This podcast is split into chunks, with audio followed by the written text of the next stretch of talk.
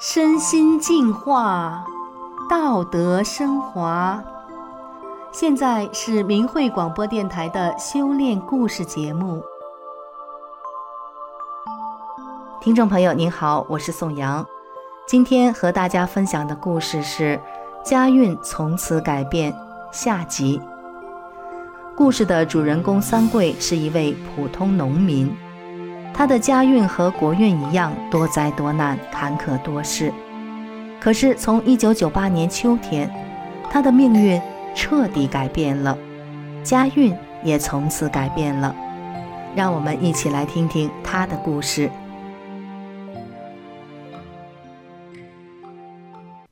在上一集我们讲到，一天夜里，三桂被乡干部、县里的下乡干部、村干部一伙二十多人。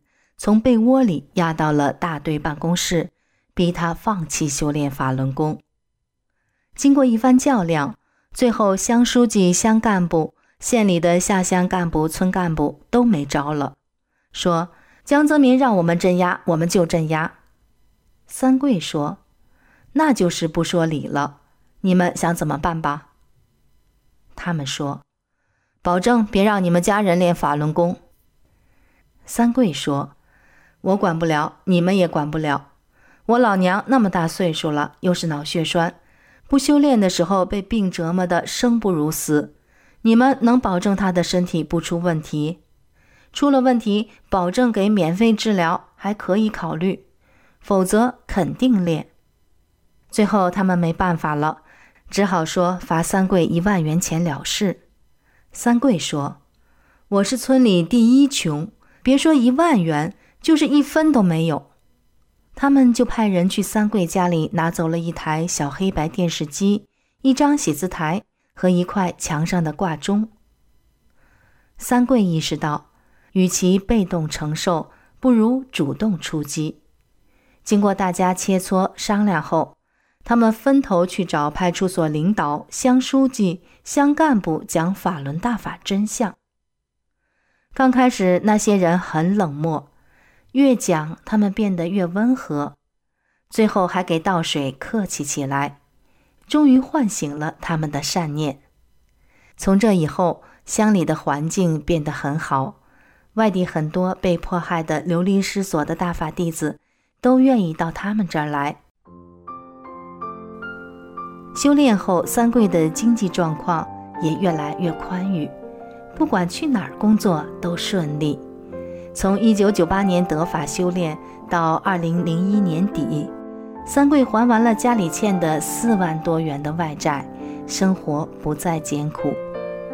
为了让更多的人明白法轮功真相和共产党的本质，以及共产党为什么迫害法轮功，三桂把《九瓶共产党》一书送到大队部，说：一本村干部看，一本县里下乡干部看。什么时候不想看了，什么时候给我送回来，不能丢，不能撕，谁撕谁负责。差不多半年，村干部把书给三桂送了回来，说基本都看得差不多了。警察来家里了，三桂告诉他们，也不用你们搜，家里光盘、大法资料什么都有，想看什么看什么。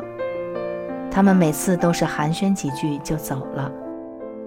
二零零三年非典那年，三桂在北京五环打工。他经常讲法轮功真相，练功，很多民工都知道三桂修炼法轮功。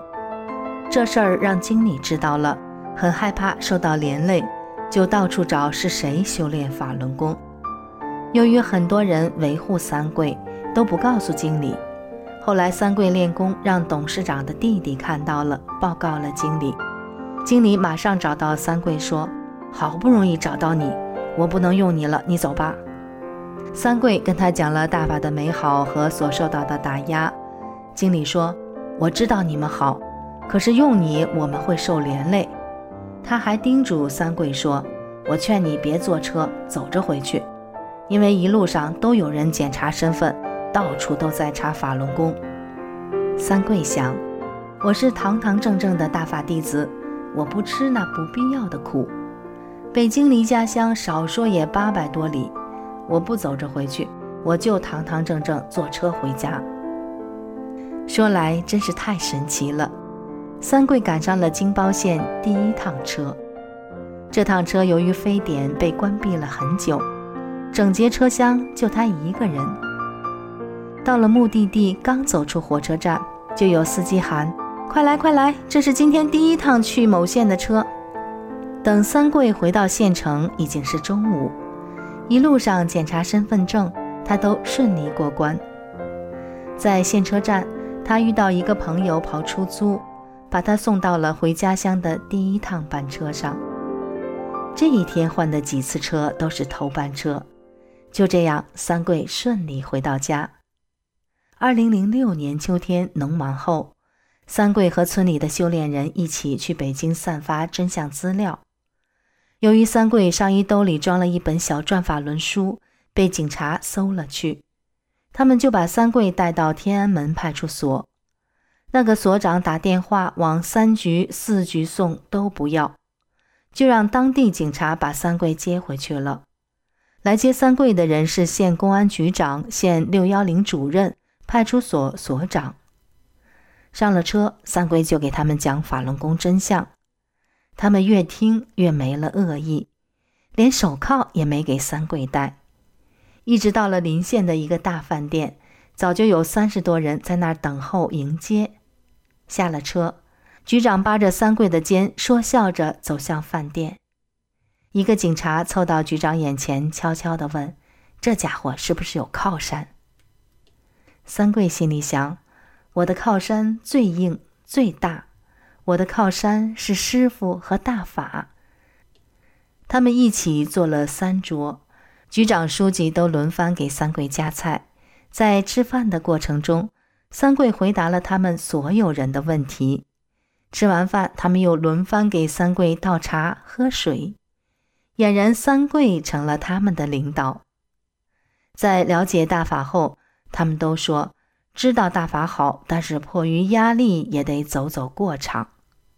三桂说：“既然知道大法好。”为什么不替我们喊喊冤，替我们说几句话？他们说：“替你们说话，把我的乌纱帽摘了，把我也送进监狱。”三桂说：“那也不能迫害我们啊。”他们说：“迫害你了吗？给你吃的不好，喝的不好吗？”三桂说：“挺好，挺好。”希望以后你们也能善待别的法轮功修炼人，你们会有大福报的。保护善良，坚持正义，才有美好的未来。看到他们明白了真相，三桂心里很高兴。本来县局长想让三桂回家，可是天安门派出所所长把三桂的事报告了公安部，公安部给县里施压，三桂又不能回家了，被送到乡政府。乡里所有人都被乡书记分配着，轮流和三桂讨论劝说。他们一个个都被三桂说得心服口服的走了。最后两个派出所的人说：“你想上天，那不可能。看我们神武，人家上天了。”三桂说：“按你的说法，我不用上天。从神武的角度看，地球也在天上。这只不过说了一个平行空间。”天在微观，在宏观，我们肉眼凡胎是看不到的。他俩说：“不和你聊了，再聊我们也要练法轮功了。”第二天，三桂被送到公安局，去看守所，没人愿意签字。政保科科长签了字，说是行政拘留十五天。走的时候，他对三桂说：“我不信法轮功，我就信钱。”你给我五百块钱，你去看守所不受罪。三桂严肃地说：“如果咱俩是朋友，你生活比我艰难，我很有钱，我可以给你。现在咱俩又不认识，你比我还有钱，我凭啥给你钱？至于说受罪，你说了不算，我不给你钱，我也不受罪。”由于政保科科长从中作梗。三桂和一伙刑事犯关在了一起，他想让犯人折磨三桂。三桂进去就给大伙核实，说：“我不是罪犯，我是修法轮大法的，咱们有缘关在一起了。”犯人们就让三桂讲大法修炼和国家形势，三桂就给他们讲做人的道理，讲传统文化，他们特别爱听，都很照顾三桂。两个号长一直不让三桂吃监狱里的窝窝头，他俩给三桂吃肉。三天后，三桂开始教他们十六个人练法轮功，整个监室变得文明友好。那个号长说：“其实你们法轮功才是真正的能教育人，才是好人。中共最坏，他们根本教育不了人，他们只能让人越变越邪恶。”有一个四川人，又黑又大。每天挨打，吃不饱。三桂进来，大伙就不打他了，剩下的饭就让他吃。他很感动，和三桂说：“大哥，我估计出不去了。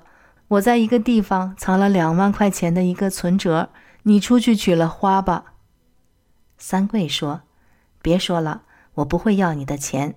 你真心修炼，常念法轮大法好，真善人好，你会得福报的。”也许很快就能出去，出去后没钱不行。他感动得流泪了。三桂说：“你们都不是真正的罪犯，真正的罪犯是这个中共政权，是他逼的，是他用马列文化毒害的，把人毁了，再送进监狱迫害。”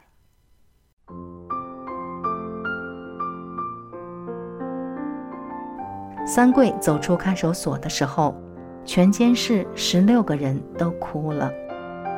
一个二十岁的犯人说：“大哥，再申请一下，和我们多待几天吧，把法轮功都交给我们再走。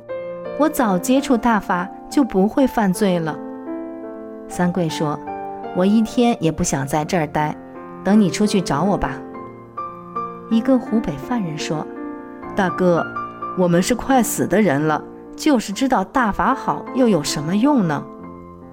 三桂拍着他俩的肩膀说：“你们知道大法好，起码下不了地狱，因为这是佛法。”他们含着泪说：“好，我一定记住。”他们一起对着三桂喊：“法轮大法好！”三桂给他们竖起了大拇指。修炼转眼二十年了，三桂从一个三十多岁的小伙子变成五十多岁的中年人了。期间，他经历的神奇故事太多了。他希望那些听信谎言的人赶快来听听大法修炼者的心声，因为大法对每个人都太重要了，关系到每个生命的永远。这也是三桂最大的愿望。